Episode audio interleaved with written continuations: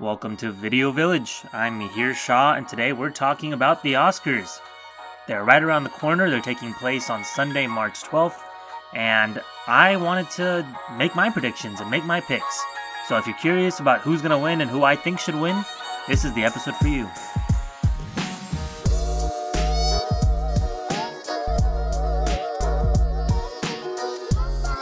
Before I jump into the main content of the episode, I just wanted to pause and say thanks for listening. This is uh, episode number six, I believe, and the overall support I felt from my family and my friends on this passion project has been really great.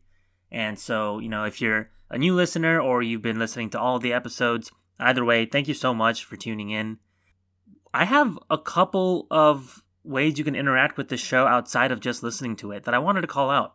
If you're listening on Spotify right now, if you uh, go to your phone or your computer or wherever you're listening and you just scroll right past the actual uh, episode, you can see a Q&A or a poll on every episode. And, you know, I'd love to hear your thoughts on you know, whatever you want, either, you know, your reaction to the episode or your opinions on anything I'm saying.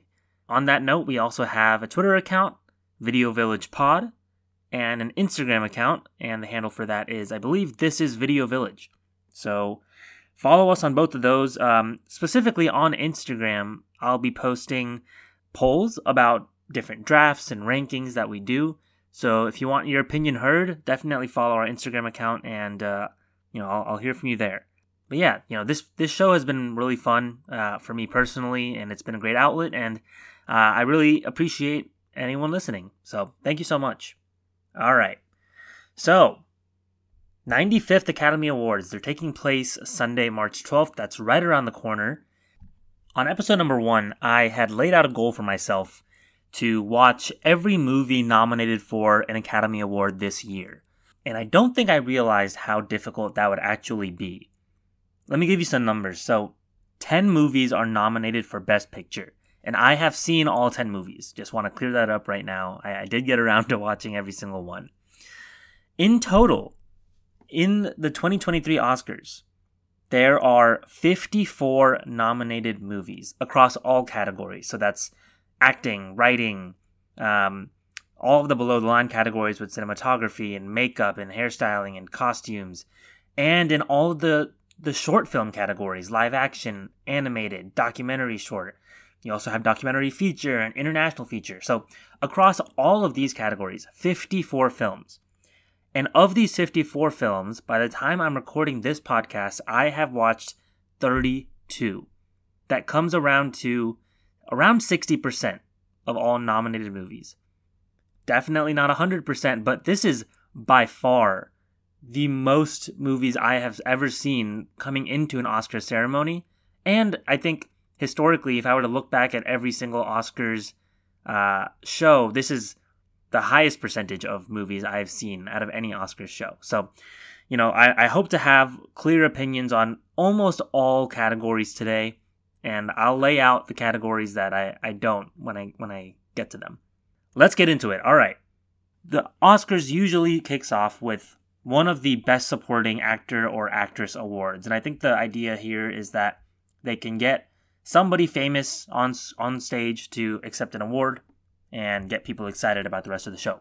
So, category number one, I'm gonna go with Best Supporting Actor. Here are the nominees: Brendan Gleeson in The Banshees of Inisherin, Brian Tyree Henry in Causeway, Judd Hirsch in The Fabelmans, Barry Keoghan in The Banshees of Inisherin, and Ke Huy Quan in Everything Everywhere All at Once. This is an absolutely like obvious award. Um, Huy Quan for Everything Everywhere All at Once will 100% be winning this award. He's been dominating the awards race this year. I think he should win the award. I, I loved him in this movie. I-, I can't really speak on any of the the Oscars in terms of like who the best is, but in my opinion, I think he, he definitely deserves this. Out of the four other nominees, my favorite performance was probably Barry Keoghan in The Banshees of Inisherin. Uh, he is probably the smallest character in terms of like screen time in that movie, but I think his character really stuck with me.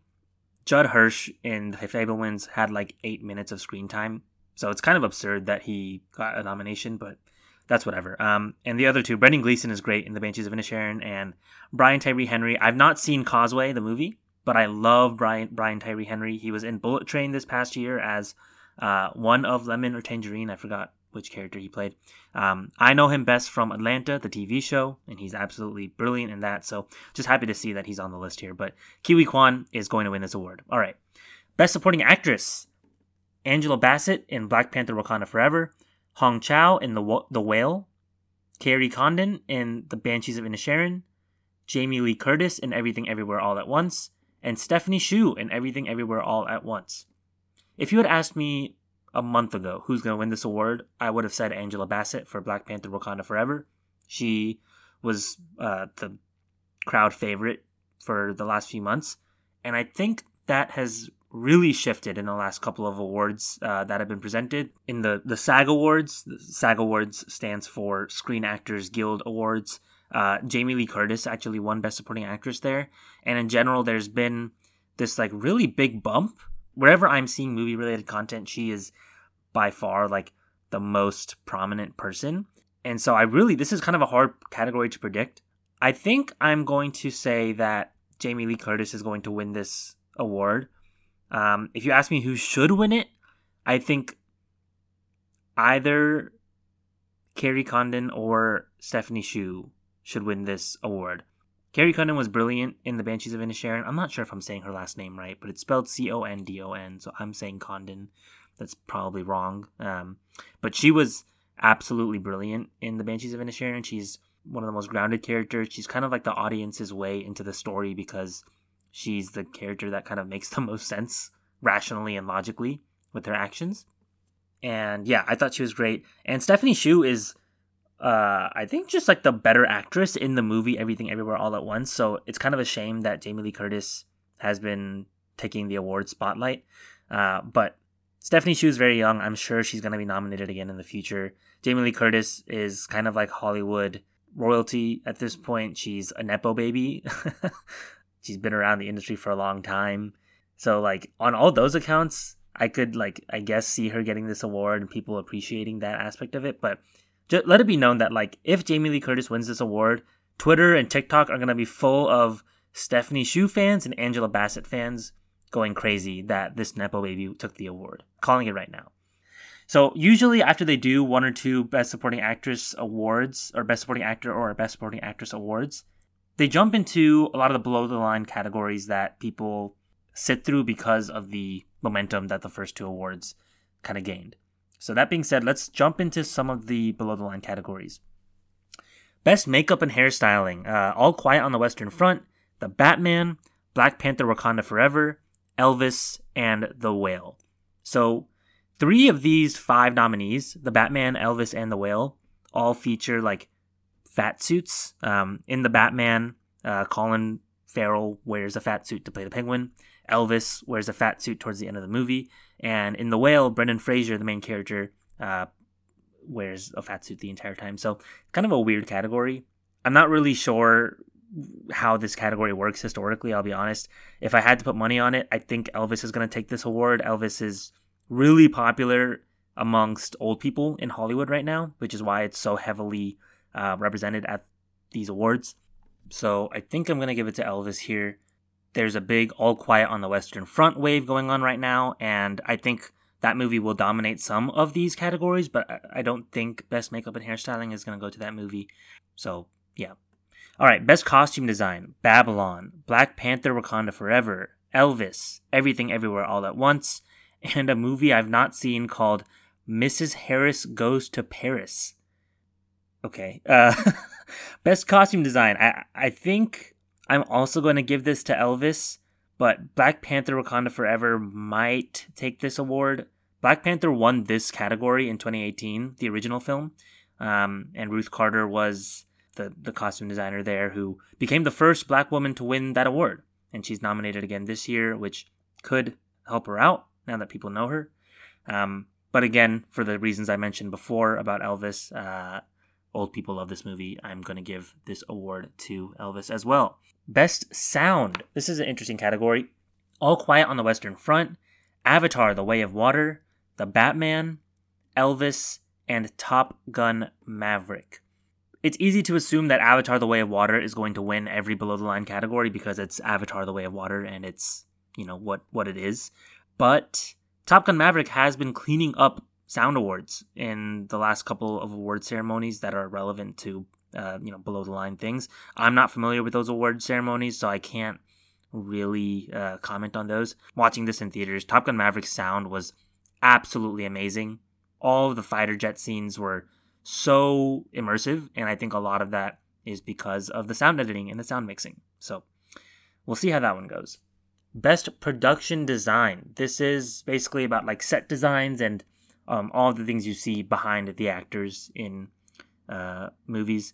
The nominees are All Quiet on the Western Front, Avatar The Way of Water, Babylon, Elvis, and The Fabelmans. I'll say it. I think Babylon is going to win this award because Babylon rocks, first of all. But um, it's set in the 1920s, and like people like period pieces in general. So I think Babylon's going to take this. However, um, Avatar: The Way of Water. You know what? Actually, I hmm, this is really tough because they did like create a whole new world in Avatar: The Way of Water. Um, and All Quiet on the Western Front also, you know, has some amazing set pieces. So this is tough. I'll say that I think Avatar: The Way of Water is actually going to win this award, and I wish that Babylon wins this award. Best cinematography: All Quiet on the Western Front, Bardo: False Chronicle of a Handful of Truths. This is a movie I have not seen, and I'll talk about that in a second. Elvis: Empire of Light, another movie I've not seen, and Tar. So, real quick, Bardo, False Chronicle of a Handful of Truths, I'm just going to call it Bardo in this conversation, and Empire of Light. Two movies that I've not seen, and two movies that are only here at the Oscars in this category. Empire of Light is directed by Sam Mendes, who did Skyfall in 1917, is a pretty big director, and I think the Academy just likes him in general. But this movie was uh, critically panned and a box office bomb. So, yeah, not many people even saw this movie or heard of it. But it, it does look beautiful. And the cinematographer is Roger Deakins, who has shot uh, some of the prettiest movies in the last 20 to 30 years. Um, 1917, Blade Runner, Skyfall. Like uh, I could name like all of his movies, but he's fantastic and brilliant. So definitely deserves to be in this category. But yeah, not gonna win. And Bardo is a movie by Alejandro Inarritu, who made Birdman and The Revenant. The Revenant is the movie that Leonardo DiCaprio won an Oscar for, where he gets like mauled by a bear. Yeah, this movie also was critically panned, and not many people saw it. It's kind of like a very like artistic, semi autobiographical movie, and it does look kind of crazy and wild. So I understand why it might be represented here, but yeah, these movies are not going to be winning this award because the other movies in this category are All Quiet on the Western Front, Elvis, and Tar, which are infinitely more popular. I think this is ultimately going to go to All Quiet on the Western Front. Like I said, people are really starting to get into this movie. People are watching it a lot more. It's on Netflix, and um, it's kind of had this like last minute push to to get some representation. And it does look beautiful. I mean, it's definitely one of the most beautiful movies I think of the year.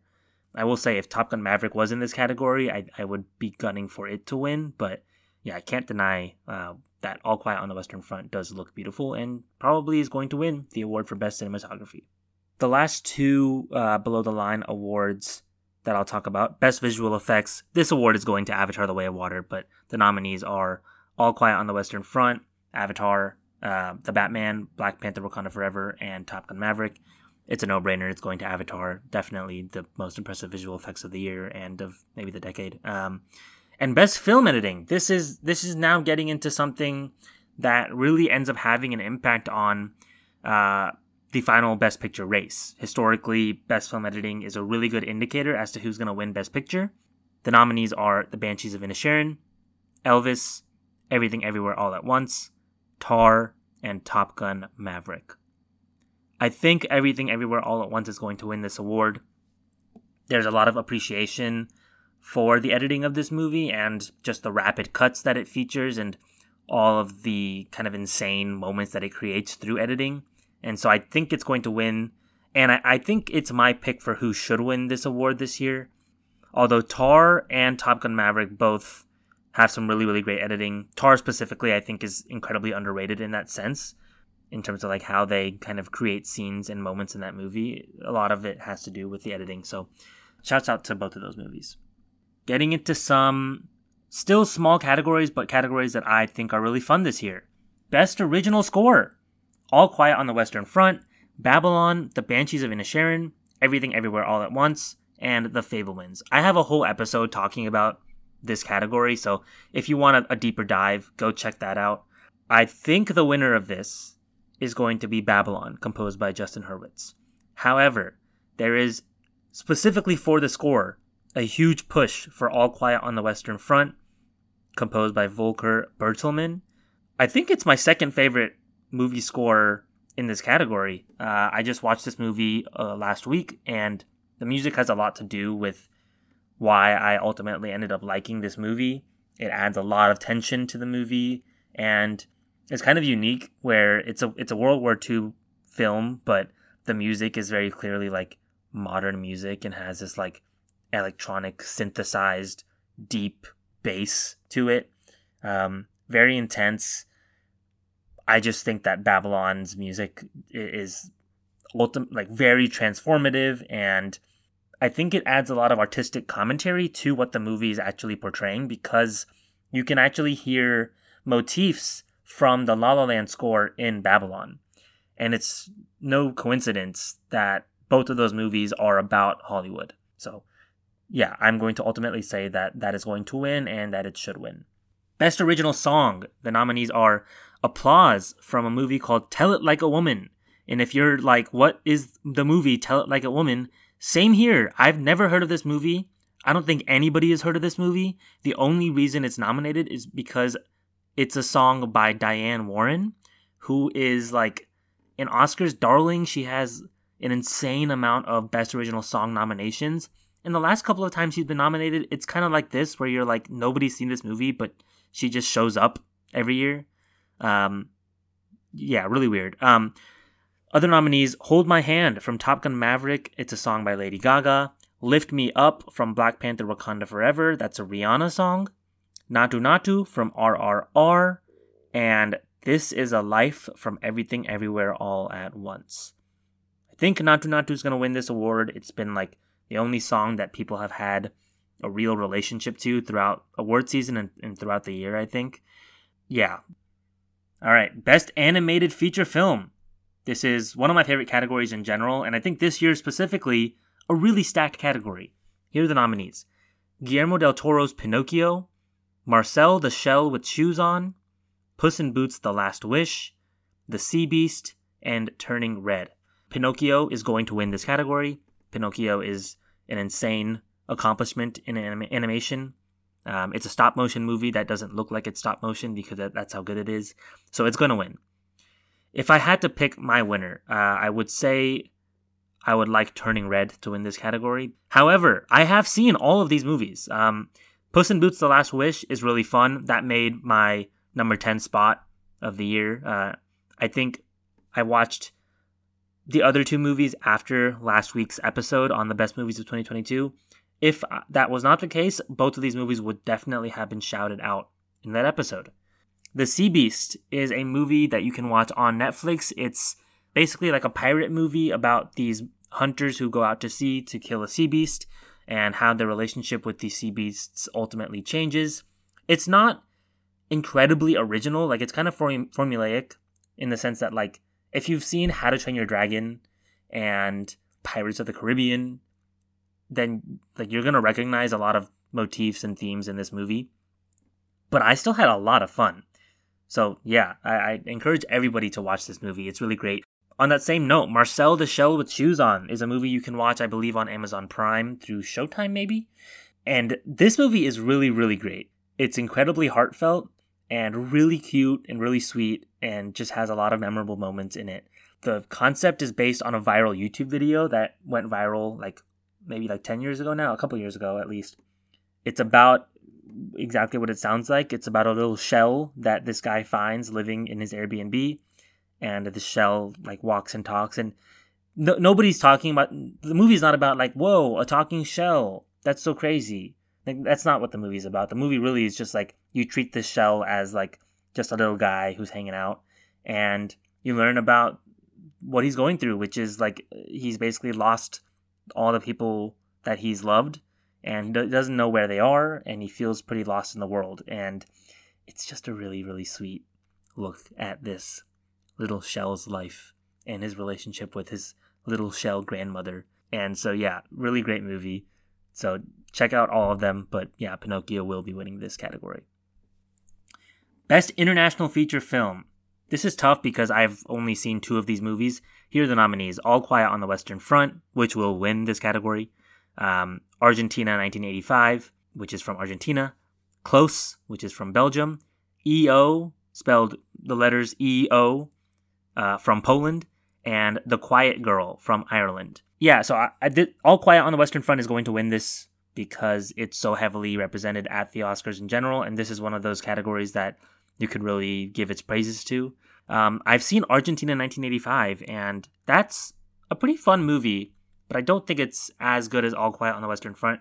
Argentina 1985 is about um, Argentina two years after they first gained democracy, and it basically details a uh, court case where the main prosecutor is tasked with um, trying to indict military leaders from the dictatorship and has to fight against people who are pro military and obviously like the government who uh, has a lot of pro military people.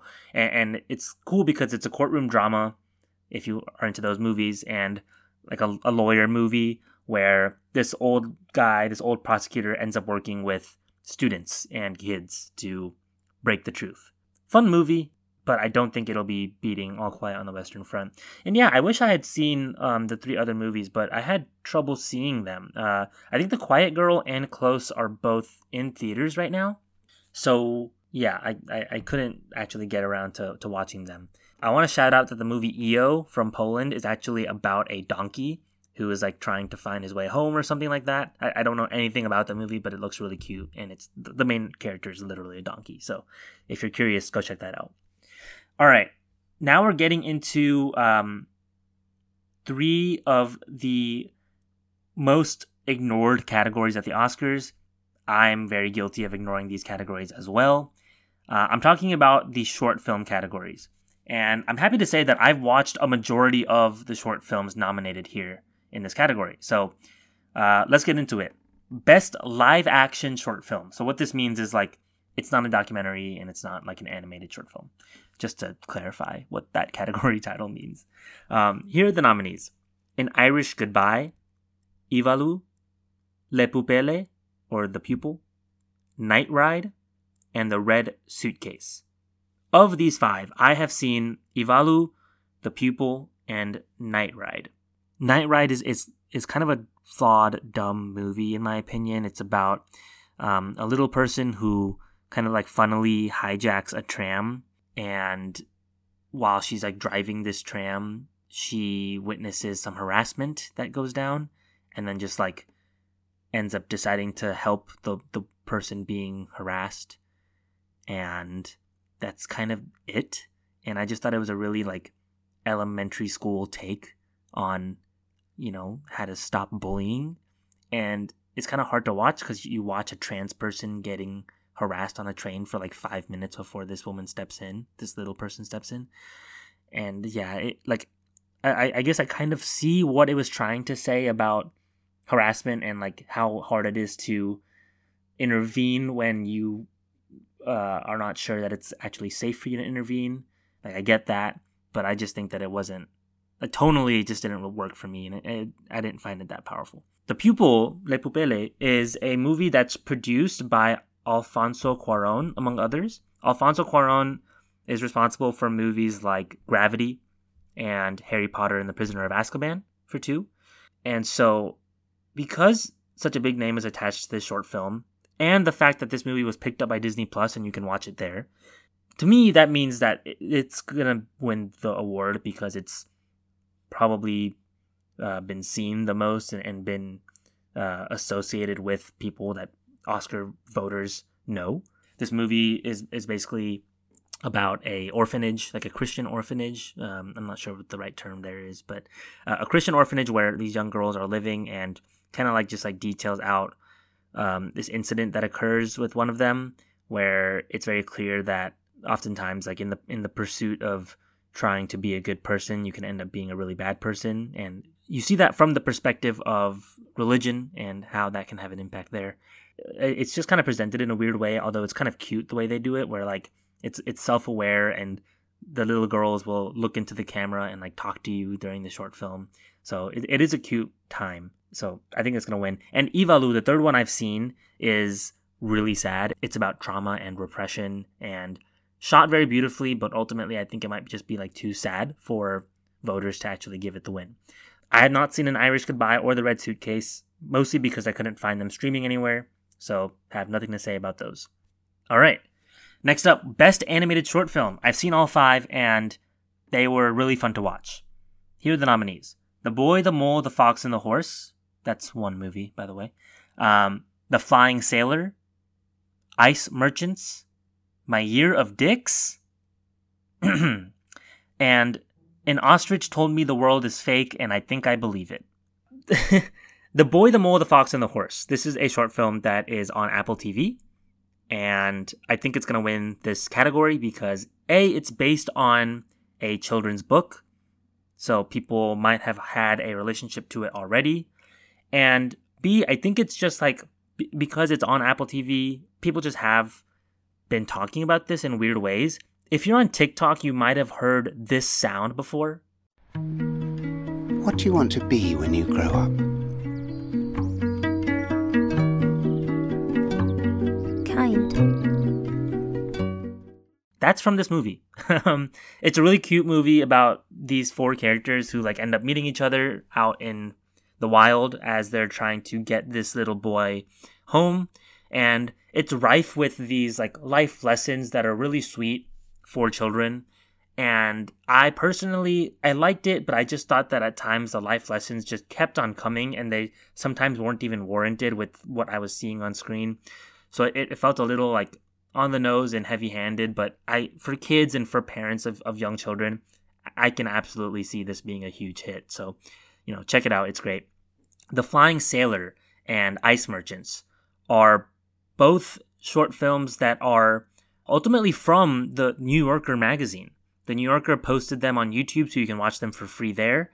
And it's really cool that the New Yorker has uh, these and some other documentary shorts that I'll talk about later uh, nominated at the Oscars. It sounds like they're really putting an effort into um, getting these young indie filmmakers involved, which is cool. The Flying Sailor is kind of weird, but basically about a true story where a man was um, caught in, a, in an explosion and flew like two mile, not two miles, I don't know, like 200 kilometers or 2,000 kilometers, something really high. He like flew up into the air and he lived to tell the tale. Like when he landed, he was completely naked, like his, his clothes had burned off, but he was alive.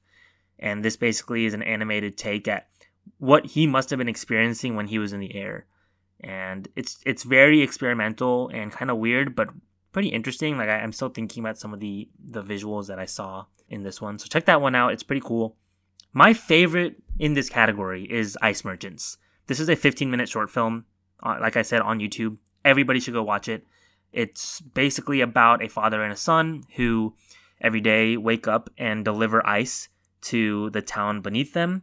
They live on the literal side of a mountain, and to get to the town, they parachute down. They basically just jump jump off a cliff and parachute down. And it this movie is like visually breathtaking and ultimately ends up being about people's relationship to nature and grief. And I really don't want to spoil this movie because it's A, it's 15 minutes, like it's very easy to watch, and B, it's just like a very transcendent experience. It's one of the favorite my favorite things I've seen that came out in 2022 period. Yeah, five star film. I really really want this to win. I'm not sure how likely that is, but putting my metaphorical money on Ice Merchants. Go watch it. My Year of Dicks is a short film about a young woman's uh, I guess like sexual awakening and sexual journey. It's animated really weirdly and kind of cleverly. Um, it, it takes the style of like 90s and early 2000s animation. Um, also throws in some like uh, anime inspired animation in there as well. and it's kind of a crazy ride. I think this resonates with a lot of people. It did resonate with me, although I just think that some of the, the themes it presents I didn't think were communicated super well. Ultimately, like pretty funny at times, and you know, I, I think if you're curious, you should definitely go check this out. I, I personally watched this on Vimeo. I rented it for like three or four dollars. I'm not sure where else it's available, but if you're curious, I, I, I recommend it. Lastly, an ostrich told me the world is fake, and I think I believe it. This is a really clever short film. It's claymation. You're watching a character in a claymation animated movie become self aware and realize that he is not in the real world and that he's in some sort of movie. And it's really funny and really clever. It's kind of a commentary on what we produce and, and what we sacrifice to produce these things uh, creatively and yeah, it was very memorable. It's very funny. Um, check this out. I believe this is on Vimeo as well. So yeah, highly recommend. But yeah, I was really happy with this animated short film category. I was I was pretty much impressed by everything I saw, and there's a lot of fun things there. Best documentary short subject. All that means is it's a short documentary. Here are the nominees: The Elephant Whisperers, Haul Out, How Do You Measure a Year, The Martha Mitchell Effect, and Stranger at the Gate. I've seen three of these. I've not seen How Do You Measure a Year and The Martha Mitchell Effect, mostly because I wasn't sure where to watch them. The three that I have seen, um, I think out of the three of those, The Elephant Whisperers is going to win. This is a movie that you can watch on Netflix about two people specifically in India who uh, are elephant conservationists and help take care of injured and abandoned elephants in nature and it's very touching. It's like you get to watch really cute elephants interact with these people, and you learn about who they are and their relationship to the elephants, and how the elephants have changed their lives, and, and ultimately how these people have changed um, these elephants' lives and what they're doing for this effort. It's kind of shot like a Planet Earth documentary or like show. It, it didn't really feel like it was challenging, but you don't really need it to be challenging, in my opinion, for it to be good it's just really fun to see cute animals and see them being happy and being saved. So it's on Netflix. It's about 40 minutes long. Uh, I encourage you to watch it in the original language and not dubbed in English and just watch it with subtitles. I believe they speak Tamil in it. And I just feel like that's a more authentic experience.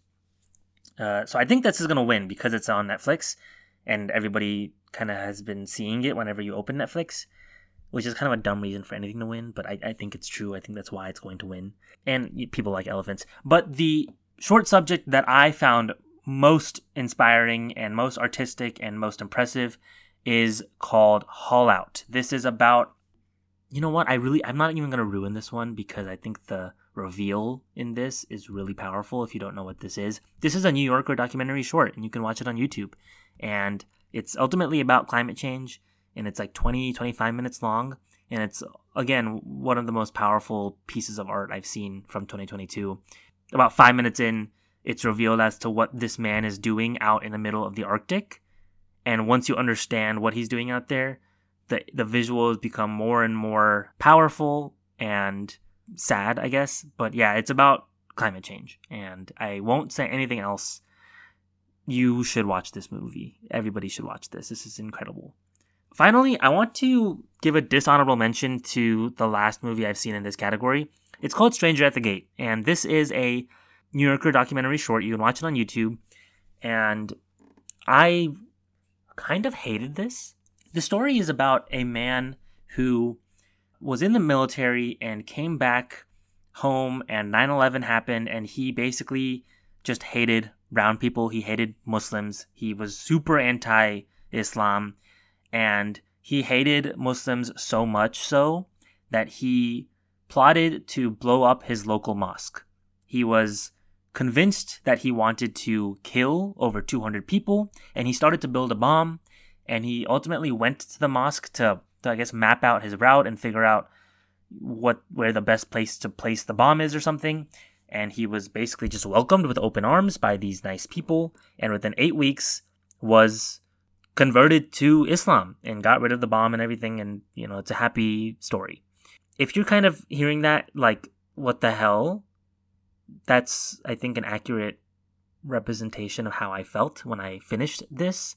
They basically just show that hey, if you're kind to people, then you can solve issues in in life. They basically just present all of these Muslim people as like perfect people who are like, you know, uh, I like to be kind to people, especially people who are hurting, and so if they're hurting, we should be even kinder to them. Which like, duh, really? You're gonna make a 35 minute short film about this guy who's like clearly like a psychopath, and make me want to like him at the end of this? It was just bizarre, and it didn't work for me. It felt like something that you would see on Facebook being shared around, like, wow, kindness, wow, there's goodness in the world, and I just did not care for it. I encourage you to make your own opinion about it. It's called Stranger at the Gate, and you can watch it on YouTube. Best documentary feature, I'm, I'm essentially going to skip this category because I've seen zero out of five of these movies. They all look very interesting, and I have no idea who's going to win. Sorry. Best original screenplay. This is my favorite category at the Oscars. Here are the nominees The Banshees of Inisherin, Everything Everywhere All at Once, The Fabelmans, Tar, and Triangle of Sadness. I think Everything Everywhere All at Once is going to win this category. I don't think anyone's really close to beating them out. The closest is probably the Banshees of Inisherin. The Academy loves Martin McDonagh, who wrote and directed this movie, and yeah, I just think it's it's kind of like in the bag for everything everywhere all at once. Best adapted screenplay. This is another screenplay category, but the movies here are based on something, based on a short film or a book or another movie. So here are the nominees: All Quiet on the Western Front. This is based on the novel from the 1920s or 30s. Uh, there's also another movie that's very famous called All Quiet on the Western Front from like almost 100 years ago. So this could also be technically based on that. Glass Onion, a Knives Out mystery based on the original film Knives Out. Living, based on the screenplay for another movie called Ikiru, which is a, a Japanese movie. Top Gun Maverick, based on Top Gun. And Women Talking, based on the novel Women Talking that came out in 2018. This category is kind of weak in my opinion. My favorite script here is Women Talking, and I think that's what's going to win this category. I talk about this movie on last week's episode about the best movies of 2022, so go check that out for a deeper dive. But yeah, Women Talking uh, will and should take this home. Best Actor. This is a tough one to call. Here are the nominees Austin Butler from Elvis, Colin Farrell from The Banshees of Inisherin, Brendan Fraser, The Whale, Paul Mescal, Aftersun, and Bill Nighy, Living. I have not seen Living, but Paul Mescal in Aftersun and Bill Nighy in Living are not going to win this category. Sorry, I'm sure they were fine. I mean, Paul Mescal was great. I'm sure Bill Nighy was great too. Brendan Fraser is kind of like my front runner for this in terms of who I think is going to win. I've not seen The Whale, so I don't know how good his performance is. But from what I hear, it's like, you know, a career best for him. And a lot of people seem to take to this character. A lot of people didn't like the movie, but it seems like his portrayal of the main character has been an absolute hit. Colin Farrell, I think, is my favorite performance overall when you look at like a whole, like what a character, an actor does in a movie and what the story is and everything. I just thought that he was brilliant in The Banshees of Inisherin. I don't think he's gonna win. And Austin Butler as Elvis is who I think should win this category. The reason I think it's tough to call is because I think Elvis is very popular with old people and The Whale and Brendan Fraser is very popular with like millennials and, and you know, slightly younger people. And so I really don't know who's going to win. I'm going to put my money down on Brendan Fraser as who will win this award. Six out of the ten last Best Actor winners have been playing real people. Last year, Will Smith won for playing King Richard, or the father of Serena and Venus Williams. So I, am not a huge fan of that trend, but I, I gotta say, like, Austin Butler is like really good in Elvis. I think he's better than uh, Will Smith was in King Richard, and I think it's like my favorite, one of my favorite biopic performances uh, in a long time. So, yeah, Brendan Fraser will win. Austin Butler should win. Best Actress. Here are the nominees: Cate Blanchett in Tar, Ana de Armas in Blonde, Andrea Riseborough in To Leslie, Michelle Williams in The Fabelmans, and Michelle Yeoh in Everything Everywhere All at Once. Ana de Armas for Blonde and Andrea Riseborough in To Leslie will not be winning this category. I haven't seen either movie, but they're not going to win. Ana de Armas plays Marilyn Monroe in Blonde, and you know the Oscars like a biopic, like I just said, so it makes sense as to why she was nominated. But yeah, she's not going to win. Michelle Williams in The Fabelmans probably deserves to win a award for her performance. I thought she was pretty good in the movie, but yeah, she's not winning Best Actress because our two frontrunners Cate Blanchett and Michelle Yeoh have had really strong campaigns. And I think Cate Blanchett was the favorite to win up until like a month ago when Michelle Yeoh just started to win a lot of big awards and she won the SAG award and I think like especially young people are really up in arms about everything everywhere all at once and the fact that she should win. That being said, old people may not like or understand everything everywhere all at once. If you heard our episode about that movie, uh, Bria's parents didn't get it. A lot of older people don't get this movie. So for that reason, Cate Blanchett might take it home. But I'm going to uh, put my money on the hopeful boat and say Michelle Yeoh is going to sail to victory here. Cate Blanchett's probably the better performance in the movie Tar, but Cate Blanchett already has two Oscars and Michelle Yeoh has zero, and it's kind of a dumb reason, but I want Michelle Yeoh to get one, so I'm giving it to her. Best Director. Here are the nominees Martin McDonagh for The Banshees of Inisherin, Daniel Kwan and Daniel Scheinert for Everything Everywhere All at Once, Steven Spielberg for The Fabelmans, Todd Field for Tar, and Ruben Östlund for Triangle of Sadness. I thought Steven Spielberg had this in the bag, but you know what? I think this is going to go to Everything Everywhere All at Once, which is wild because that would mean that, you know, this movie would be dominating some of the most major awards categories at the Oscars, which doesn't happen that often. Nowadays, the best director will usually go to the most technically accomplished director of the year, and best picture will go to, you know, something different. But I don't think that's the case here. Daniel Kwan and Daniel Scheinert got their start, not their start, but before they made movies, they're responsible for the music video for a certain song called Turn Down for What? Which is insane because they're about to win an Oscar. But I do think they deserve it. They put together one of the most memorable movies of the year. And I think of this list, the one that emotionally impacted me the best, I think they executed it really well. And it's going to be really exciting to see these two millennials up on stage. The final category, Best Picture, here are the nominees All Quiet on the Western Front, Avatar, The Way of Water, The Banshees of Inisherin, Elvis, Everything Everywhere All at Once, The Fabelmans, Tar, Top Gun Maverick, Triangle of Sadness, and Women Talking. Um, like I said, I've seen all these movies. Um, Everything Everywhere All at Once is going to win Best Picture. I'm like 99% sure. Honestly, the only movie that I could see winning over at this point is All Quiet on the Western Front. I don't think that's going to happen. The reason I say that is because um, All Quiet on the Western Front, at its heart, is an anti war epic movie. And I think because of that, the themes of it are really resonating with people over a lot of the other nominated films that are very like artistically and technically accomplished, but the themes aren't popping out to modern day audiences as much. All Quiet on the Western Front is like very relevant in our world today because of that. And it kind of sucks because like All Quiet on the Western Front is also just like a World War II movie. And so I like this movie, but it's like not my it's not in my top 10 of 2022. It's not my favorite movie by any means.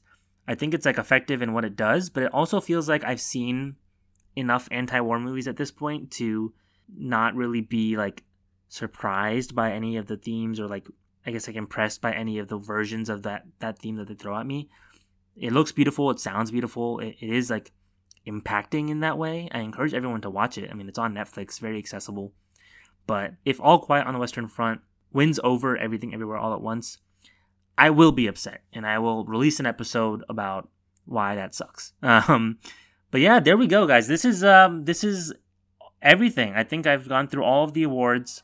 I encourage everyone to tune in to the Oscars or at least follow along on Twitter. I'll have an Oscars reaction episode dropping on Monday. It'll probably be be short unless Everything Everywhere All at Once loses Best Picture in which case it'll be very, very, very long. Thanks for listening, and I'll see you in a couple of days. Take care.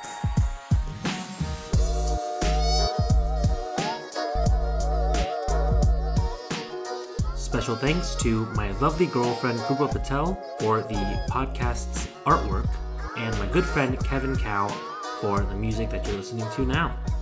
You can find more of his music on Instagram at Wagwong Beats. Thanks, y'all.